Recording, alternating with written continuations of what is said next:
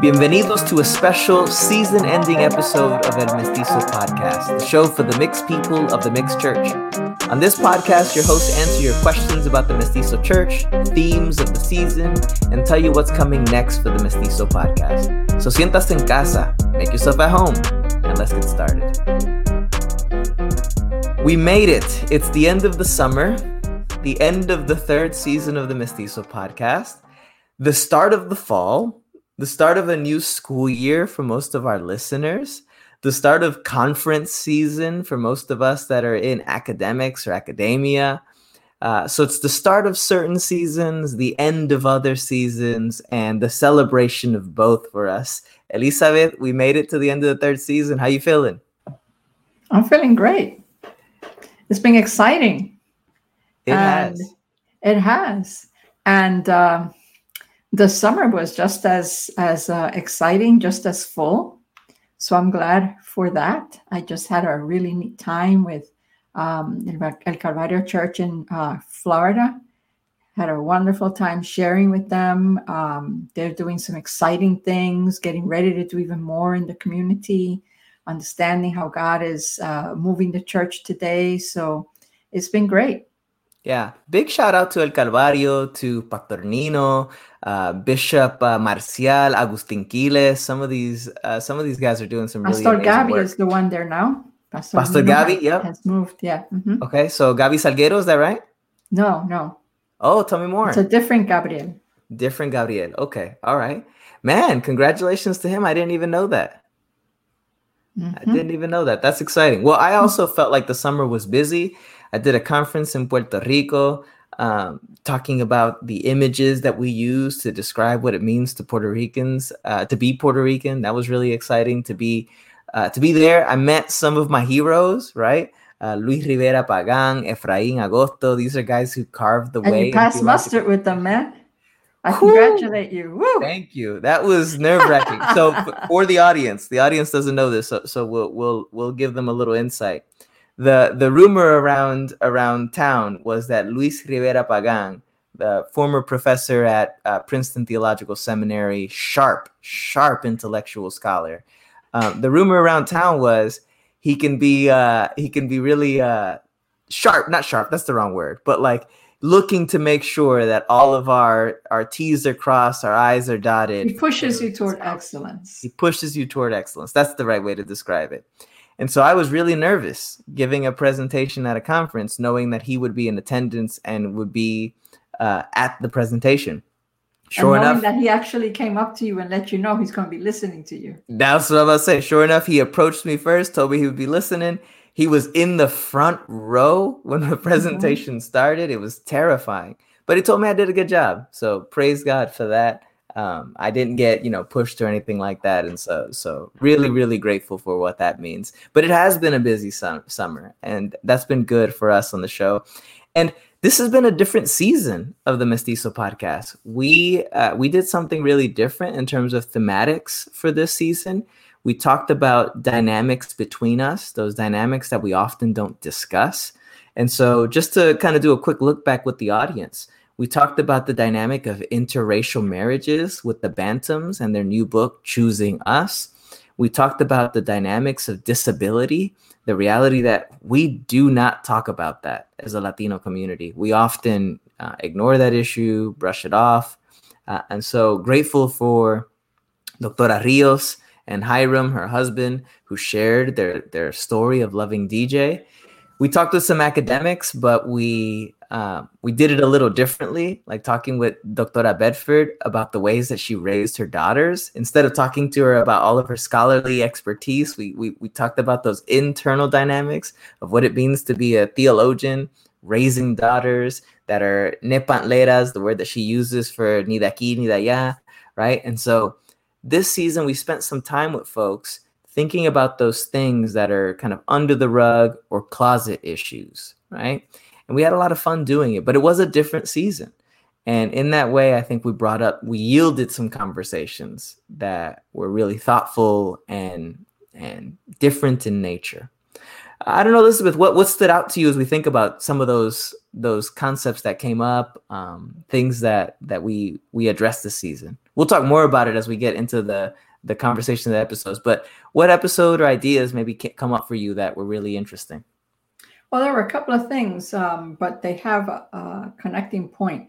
I think that when we speak about theology and when we talk about culture, etc., we can tend to the- to theorize these pieces, whereas um, when you have to connect those things to personal life and to what it looks like in uh, relational patterns and so forth, it becomes real.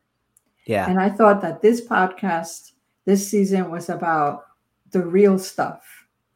How yeah. what we talk about, how these, you know, other questions and things, how what they look like in real life, and how it is that we then uh, can be transformed.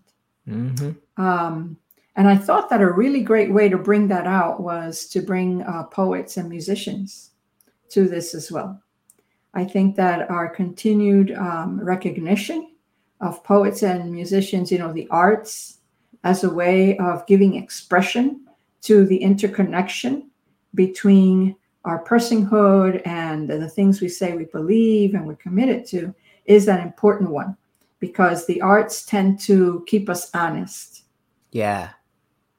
And boy, were they honest, right? Jasmine uh, Rodriguez, Micah Bournes, who were on this season, boy, were they honest, talking about the anti-blackness that was uh, embedded in them, right? The ways mm-hmm. that that came up, right? Jasmine saying she wasn't even sure she could date her her boyfriend because of his hair, right? That that episode, uh, I, I still think about how shocked I was when she said it, and I was like, wow, the transparency that these artists are willing to have. It was a gift. It was a gift to us. So I think you're right. Gift.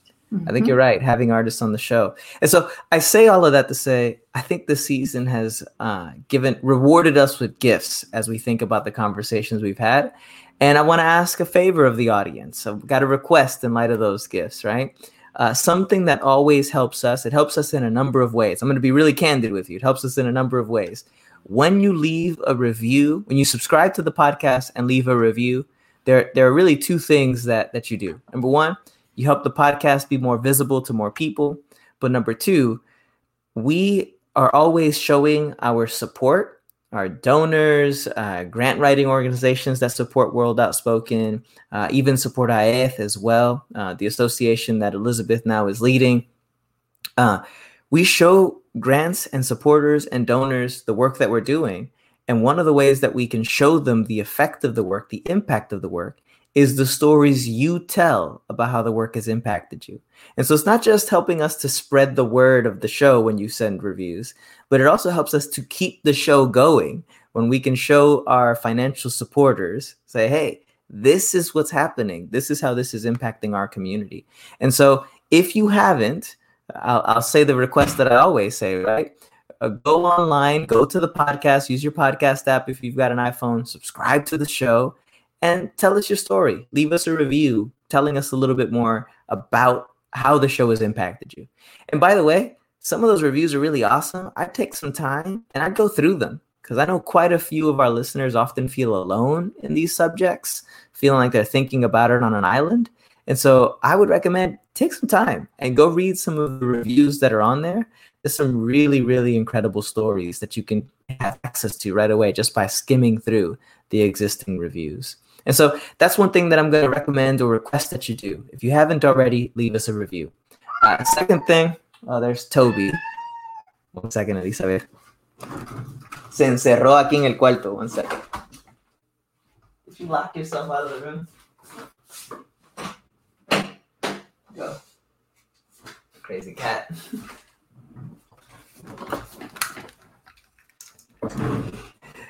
he locked himself out of the room.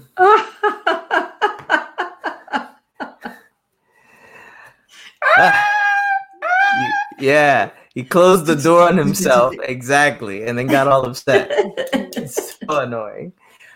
Wait. This uh, this cat's something else.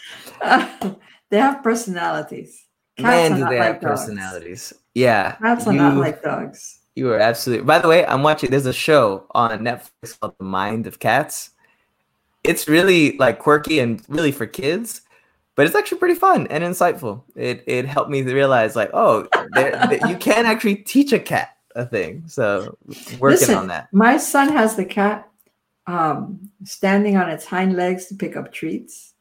No way. Yeah, he has the cat um, doing all kinds of tricks and stuff for him, como si fuera ah, el perro. I need to I need to enroll in classes with your son to, to learn. though, though, Toby's old, I'm not sure if we could te- teach an old cat new tricks the way that they say that. About esta, gata es vieja también. Ah, pues. Ah, pues. Then I definitely need to enroll. Mm-hmm. I definitely need to enroll. But I was gonna say before Toby rudely interrupted me, I was gonna say that you should also follow us on social media. So follow World Outspoken on Instagram, Facebook, and Twitter at World Outspoken. Uh, you can also tell us your stories, tag us in your stories as well. Um, all right, that's everything that I'll say about that. Let's get into what we came to do on this episode of bringing up questions asked by our audience and then addressing them. And there's some words that we have for you as well. So the first question comes from a fan named Christian Silva from Chicago, Illinois. He writes, I'm a theology student, and as I'm navigating truth y la vida, I ask how my Latinidad matters to me and to God but how much of my experience of being a biracial Chicano is allowed to influence my faith? And he, he says this sort of poetically. He says, Faith seems to be able to consume all that I am, yet it seems as though I'm not allowed to touch it. Where is the line? I think he's asking, where is the line between the impact of culture on my faith and the, the line of, you know, doctrine or having kind of uh, faithfulness to a kind of theological end. I think that I think that's what he's getting at, right? The the relationship between cultural identity and theological truths. Uh, what do you think, Elizabeth, as you think about Christian's question? Well, first of all, um, the Christian faith is an incarnated faith. In other words, there is no line because uh, it's a faith that is supposed to encompass all of our humanity. And certainly our identity, our cultural identity or identities, right? And that whole mix and the integration of different pieces and so forth, our faith uh, embraces that and should be facilitating that. So if we look at the um, passage in Acts 2, which many people sort of just think about as a passage that has to do with Pentecost and speaking in tongues and you know all of that and it becomes controversial. Actually that's a passage that deals with how the holy spirit is giving us an example of God embracing culture to its fullest extent. Language is culture.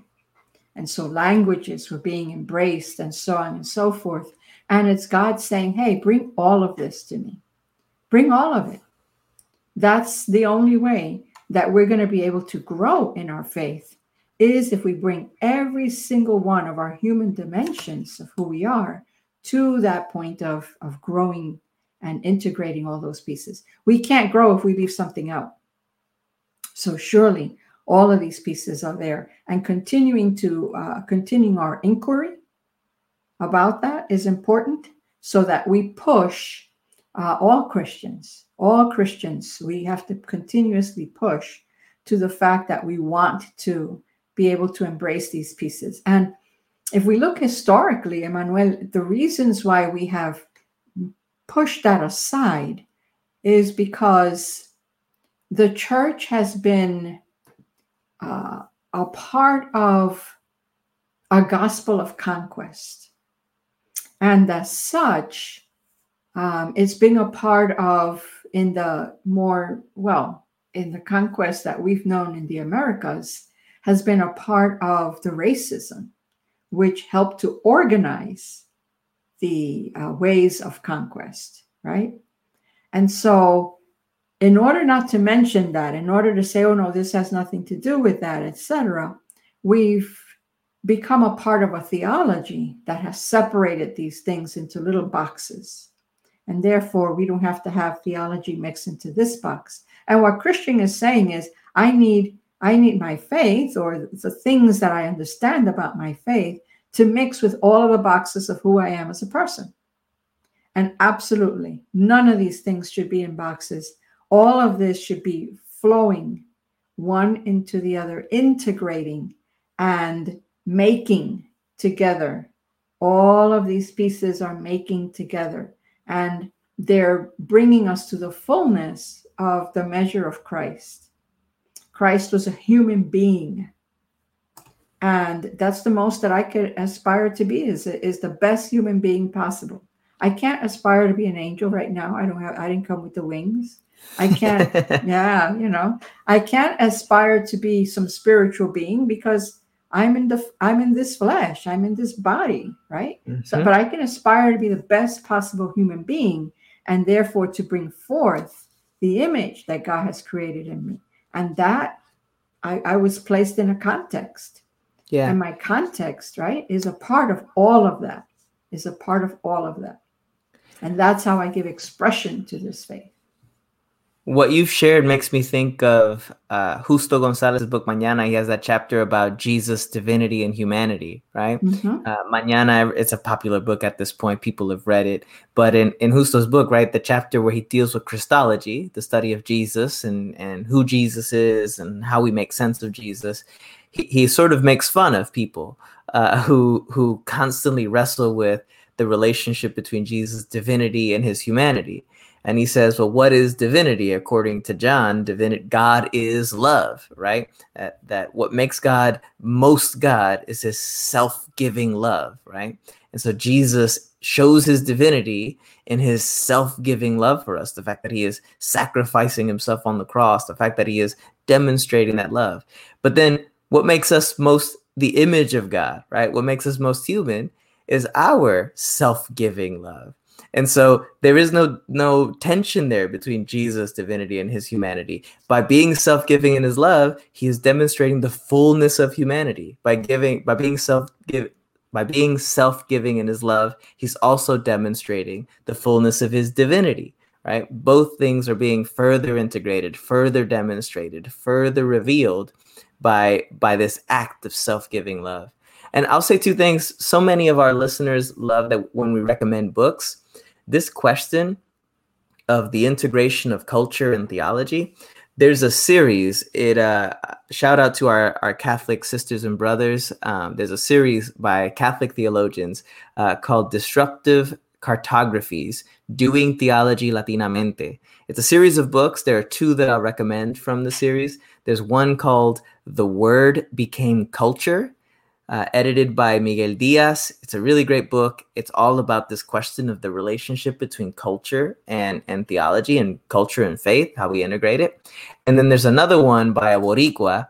Uh, Jean-Pierre Ruiz wrote a book, Revelation in the, in the Vernacular.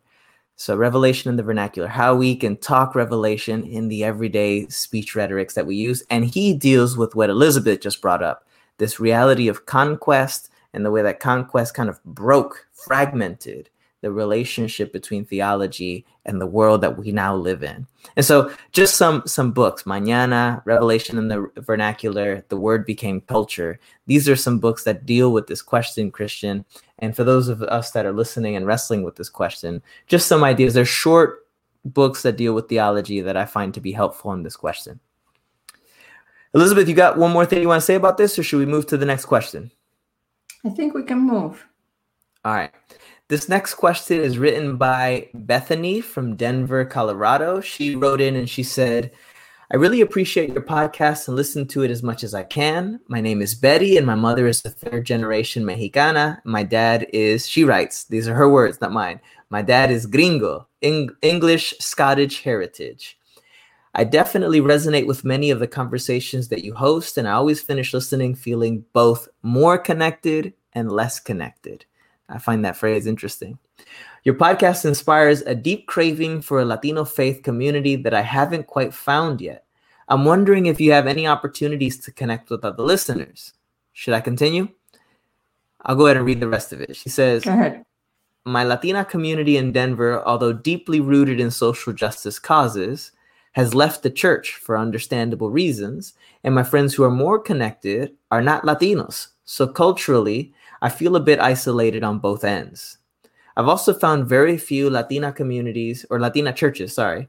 I've also found very few Latina churches here as well. some Catholic communities, but my mother left the Catholic Church, so I'm unfamiliar with that.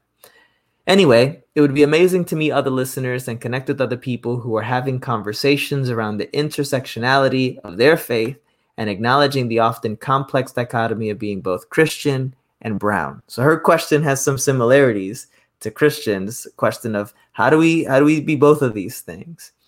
Um, I'm going to start with this one.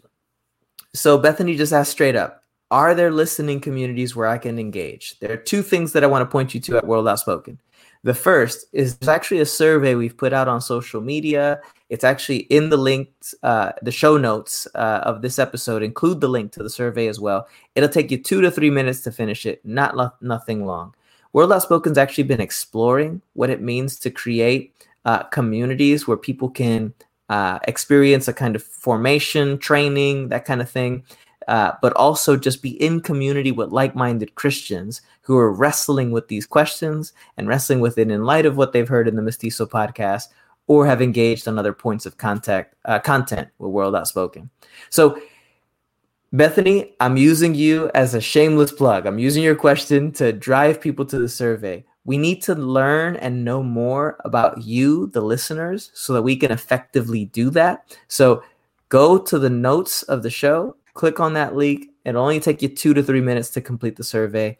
And this fall, we're planning on having a kind of focus group to help us inform what it is that we'll create in terms of these listening communities of practice. We don't know yet what we're calling it, but uh, number one, shameless plug do the survey, help us learn more about you so that we can better serve you. That's the first thing.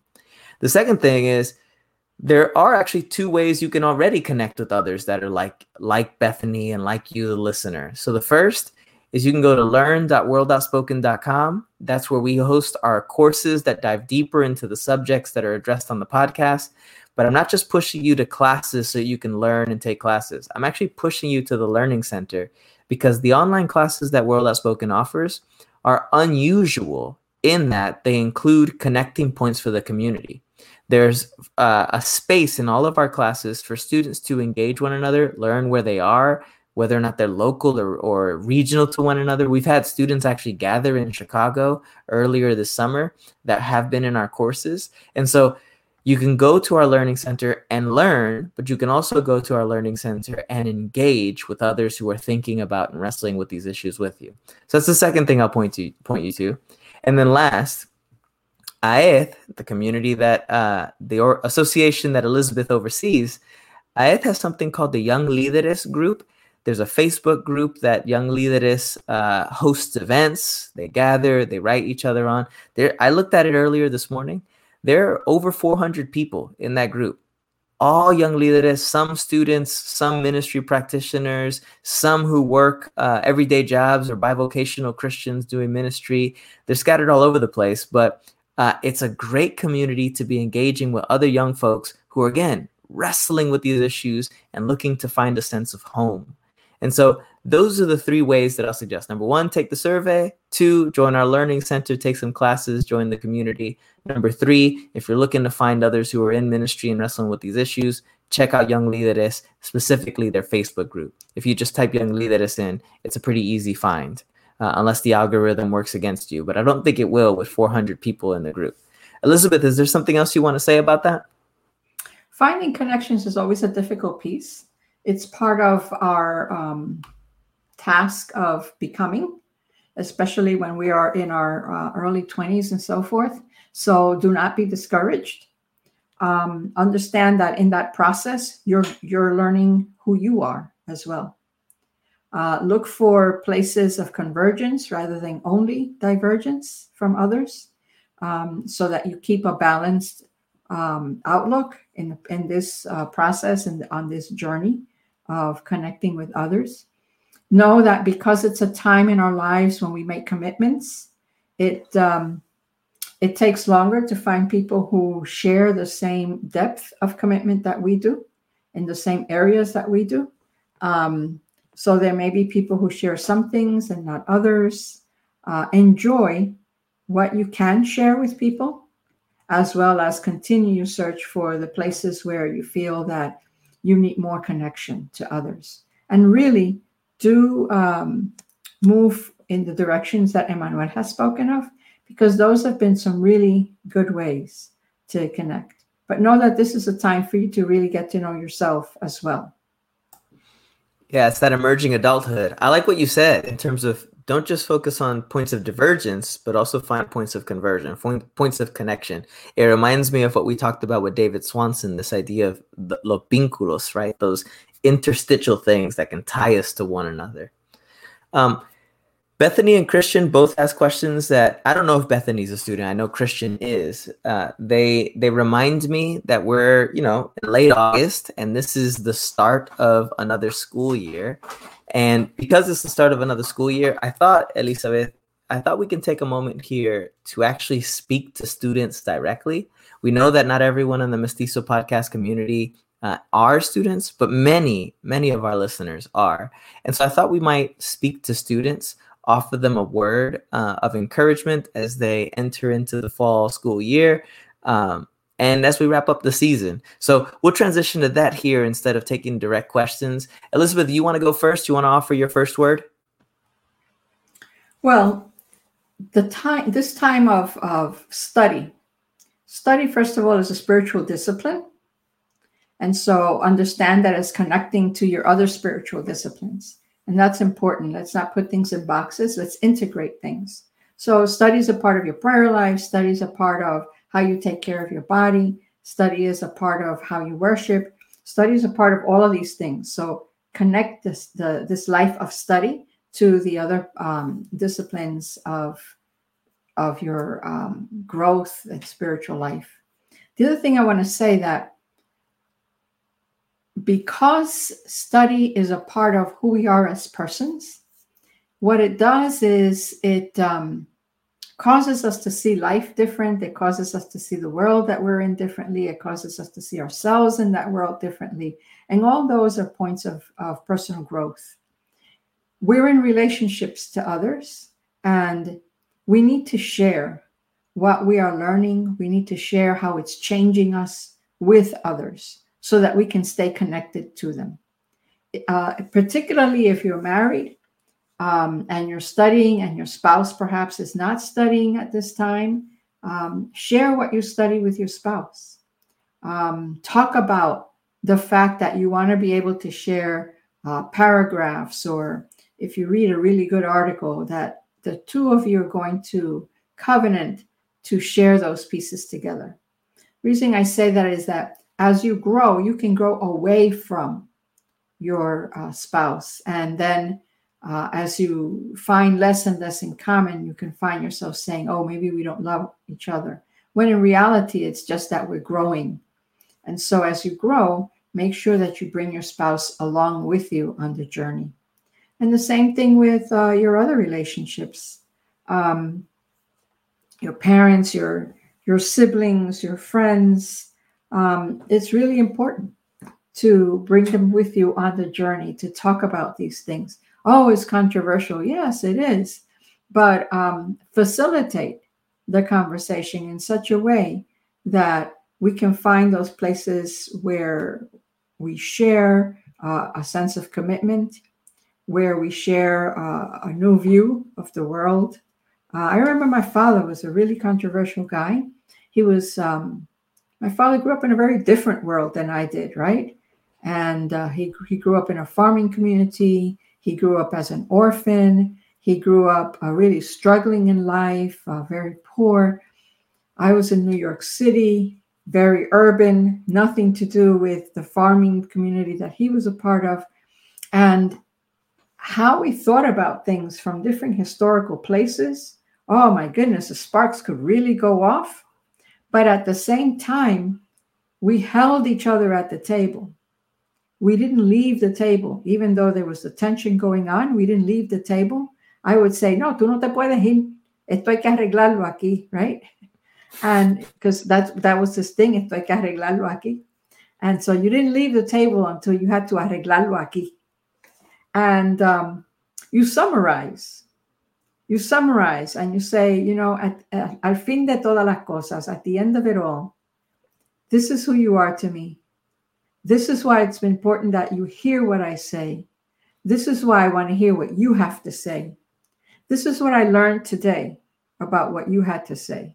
You helped me to balance this and these ways. What did you learn from me today? And we would hold each other to that at the table. Not always easy, let me tell you, because I mean, after all, I was just a daughter, right? I was just this, you know, little mocosa. Uh, and he was the father. And so he was supposed to know more, right? But in spite of that, I would still hold him at that table. Mm-hmm. And I would say those things and make him do the same. And it became a pattern because I repeated the same thing. It became a pattern. And that pattern became a way of, of uh, relating to the things that we were learning and so forth. And then I would hear him uh, sneak in some of the stuff that I had been saying to him in other conversations with other people. And he would say, No, no, no, no, no podemos ver eso así. We also have to think of X. And I'll say, Look at that, right? You I am influencing him after all. So yeah. let's uh let's do that. Let's do that. What I love about this word that you've given, Elizabeth, is that it pushes us to resist letting our studies alienate us. Mm-hmm. Right? Study by nature, the way that, at least the way that we do it here in the US, is particularly isolating, right? Go grab that book and read it, right? Go go into the library, find your quiet little booth, get in that booth and and prepare for your exams, right? Study can be isolating. It, it can leave you kind of on an island.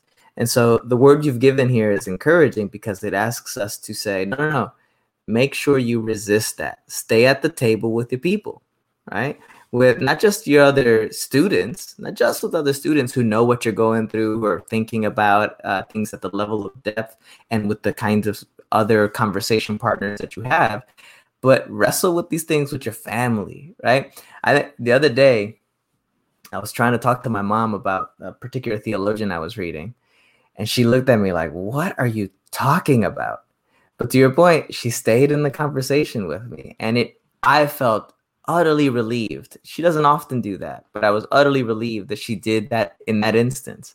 My wife hears me, I bore her to death all the time with theologians that I'm reading, books that I'm reading. Talking about resisting letting studies alienate us, become the kind of people who are detached our study becomes detached. That's really, really important. Yeah, it is because we're social learners, and uh, there's uh, great wisdom in the com- you know there's there's wisdom in the company of, of many. Yeah, and that's that's what we want to be able to uh, do, and we want to share what we have. We don't want to end up feeling at the end when we have our our diploma or whatever it is that you're going for. You don't want to feel like this part of my life doesn't relate to the people I truly love. Mm-hmm. Yeah. Well, I'll say I'll say a word from my end, something that I'm thinking about. I'll admit that I'm thinking about this in relation to students that are uh, interning at World Outspoken, students that have joined our staff in one way or another.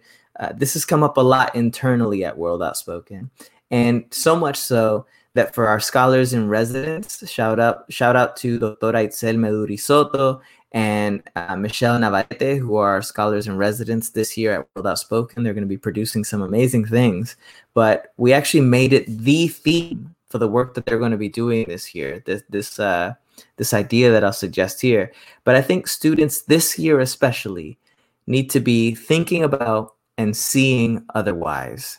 Otherwise is the central word there. That's the that's the theme word for World Outspoken actually. And let me explain what I mean. Uh, we've had several people come into World Outspoken who are in a process of kind of seeing more clearly the ways that white evangelicalism has affected them. Some of the pain points, some of the ways that that has erased their identity or the histories of their own peoples, some of the ways that that uh, that the evangelical movement has propped up uh, certain forms of white supremacy that have hurt them and their communities. We've got quite a few people that at World Outspoken who are becoming increasingly aware of that. Uh, and as they become increasingly aware of that, they uh, they start going, wait a minute, wait a minute. We need to, you know, we need to tear the church down. We need to start something new. We, we need to resist this by starting something altogether different, right? And and the problem I see in that, there, there's some good in that. I don't want to deny that, but the problem I see in that is the uh, the sound, the echo of it sounding utterly new, right? The the concept that we need to start something utterly new, as if there haven't been things in the past, in the same past that includes the kind of history of white evangelicalism that these students are thinking about. That same past includes people who are offering up an otherwise vision of the church. And so let's think back to an episode that we had this season. Alexia Salvatierra, if you remember, she told us about the story that she had with her daughter, right? Where her daughter said that very thing. Right? Her daughter said, I just want to burn down the church and start something new. And uh, what did Alexia say to, to her, right? She said, Mija, are you and your friends smarter than, than me and my friends? And of course, Alexia Salvatierra's daughter realizes, no. And she goes, okay, we've been working at this for 30 years and you can't tell us that what you're experiencing is not is worse or the same as what it was when we were in this right? Things have gotten better. I think Alexia Salvatierra hit it hit it you know uh, the, hit the nail on the head right? She Alexia Salvatierra even is a, is an example of someone who over 30 years of faithful ministry has been offering an alternative vision an otherwise vision. And so my suggestion to students is uh, don't forget that the historical um, realities, the stories that you're becoming more aware of, of white evangelicalism, that that's not the only story. That there are there are other parts of history you need to maybe perhaps discover, remember, or put an eye to. Right? There are people like Alexia Salvatierra who've been doing work for a long time. There are people like Orlando Costas, rest in peace, who contributed some really remarkable contributions to the church. There are people who have been doing this for a long time, and we can look to them, plant roots in their thinking, plant roots in the traditions and wells that they opened up for us so that we can flourish in new ways. We can flourish otherwise because of the things that have already happened. Our, our seeds can grow in soil that they tilled. And so that's that's the part that I want us to to remember. Remember that we can do otherwise, but it doesn't have to be utterly new. It can actually be attached to something that has already been happening for a long time. Elizabeth, I don't know if you want to say more about that. I think that you and I are saying similar things, but coming at it from different perspectives, and that is continue to be connected. The intergenerational connections are so important. Continue to be connected to your community. Very important as a student. Do not just separate yourself. Many times, study takes us away from our family unit. Uh, we actually have to physically be someplace else. And we're connecting, making, we're still making connections, new connections to new people in our environment and so forth. Sometimes we find people who are like us, sometimes we don't. Um, when we don't, it helps us to speak to who we are uh, in ways that we had not had to before, and it helps us to appreciate that a little bit more. But what you're saying is so important that we have to go back to the, the treasures of our um, previous generations and to build on those treasures. The problem is that not everywhere that we go are we made aware of those treasures. And so as you study, when you're doing research, that's what you're looking for. Make that a part of your inquiry. Look for those coffers. Look for those wells of our peoples. Amen. Amen. Well, as we wrap up this uh, final episode of the season, we do want to tell you, speaking of wells that you can tap into, we want to tell you about what's coming this fall for World Outspoken. There are a couple of things that I think uh, we want to bring to your attention. So, number one, I want you to, to set aside these dates Octubre 3 y 4, October 3rd and 4th. There is an event that World Outspoken is hosting. Speaking of Wells, we're hosting a two day event with uh, Candler School of Theology out in Atlanta and the Christian Community Development Association, the CCDA. We've partnered together to host a two day event where we're going to be exploring the interconnections between John Perkins' philosophy of ministry and Rene Padilla's expression of Misión Integral. So it's a Black Latino dialogue that we're doing. October 3rd and 4th. You're going to see more details on the social media and in our mailing list for World Outspoken. So make sure you're paying attention there. But October 3rd and 4th, we're going to be exploring uh, Ruth Padilla DeBorst is going to be sharing on her father's thought of Misión Integral and how it worked. She actually told me something really interesting the other day, Elizabeth. I didn't know that John Perkins and Rene Padilla were actually friends, that they had a continued correspondence, that they had that they had been thinking together for a while. And so it's going to be really interesting to see how those conversations shaped the ways that Rene Padilla continued to think about Misión Integral later in life and the ways that John Perkins continued to shepherd the movement of the CCDA later in life. And so October 3rd and 4th, uh, it'll be online, virtual. You'll get more information here soon. Uh, you're going to be registering through the CCDA. They'll they'll put up the registration form. But I just wanted you to know the dates and what we're going to be talking about. Speaking of other wells that you can tap into, this is a way for you to get even deeper in your understanding of René Padilla, John Perkins, Misión Integral, and Christian community development. All right, that's the first. The second thing I need to tell you about is this fall. Obviously, the seasons of the Mestizo podcast start in the spring and go through the summer. Uh, this fall, the Mestizo podcast is going to have some bonus episodes that are going to be by my good friend and up and coming scholar, Colton Bernasol. Colton is Filipino Mexican American.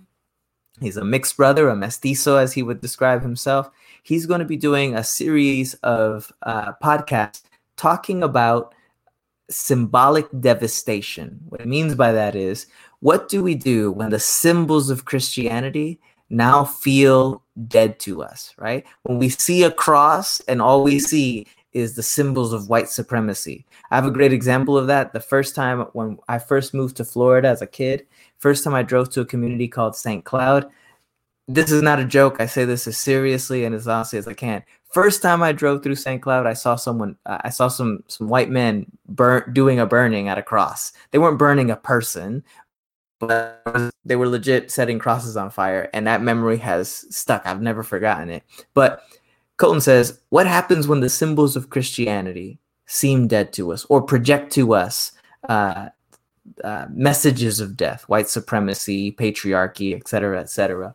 So he's going to be doing a series polluted images. What happens when the images and symbols of Christianity become polluted? So uh, Colton's going to be doing a series of episodes. That'll be him. It won't be Elizabeth and I, but I promise you, these are going to be vital for you.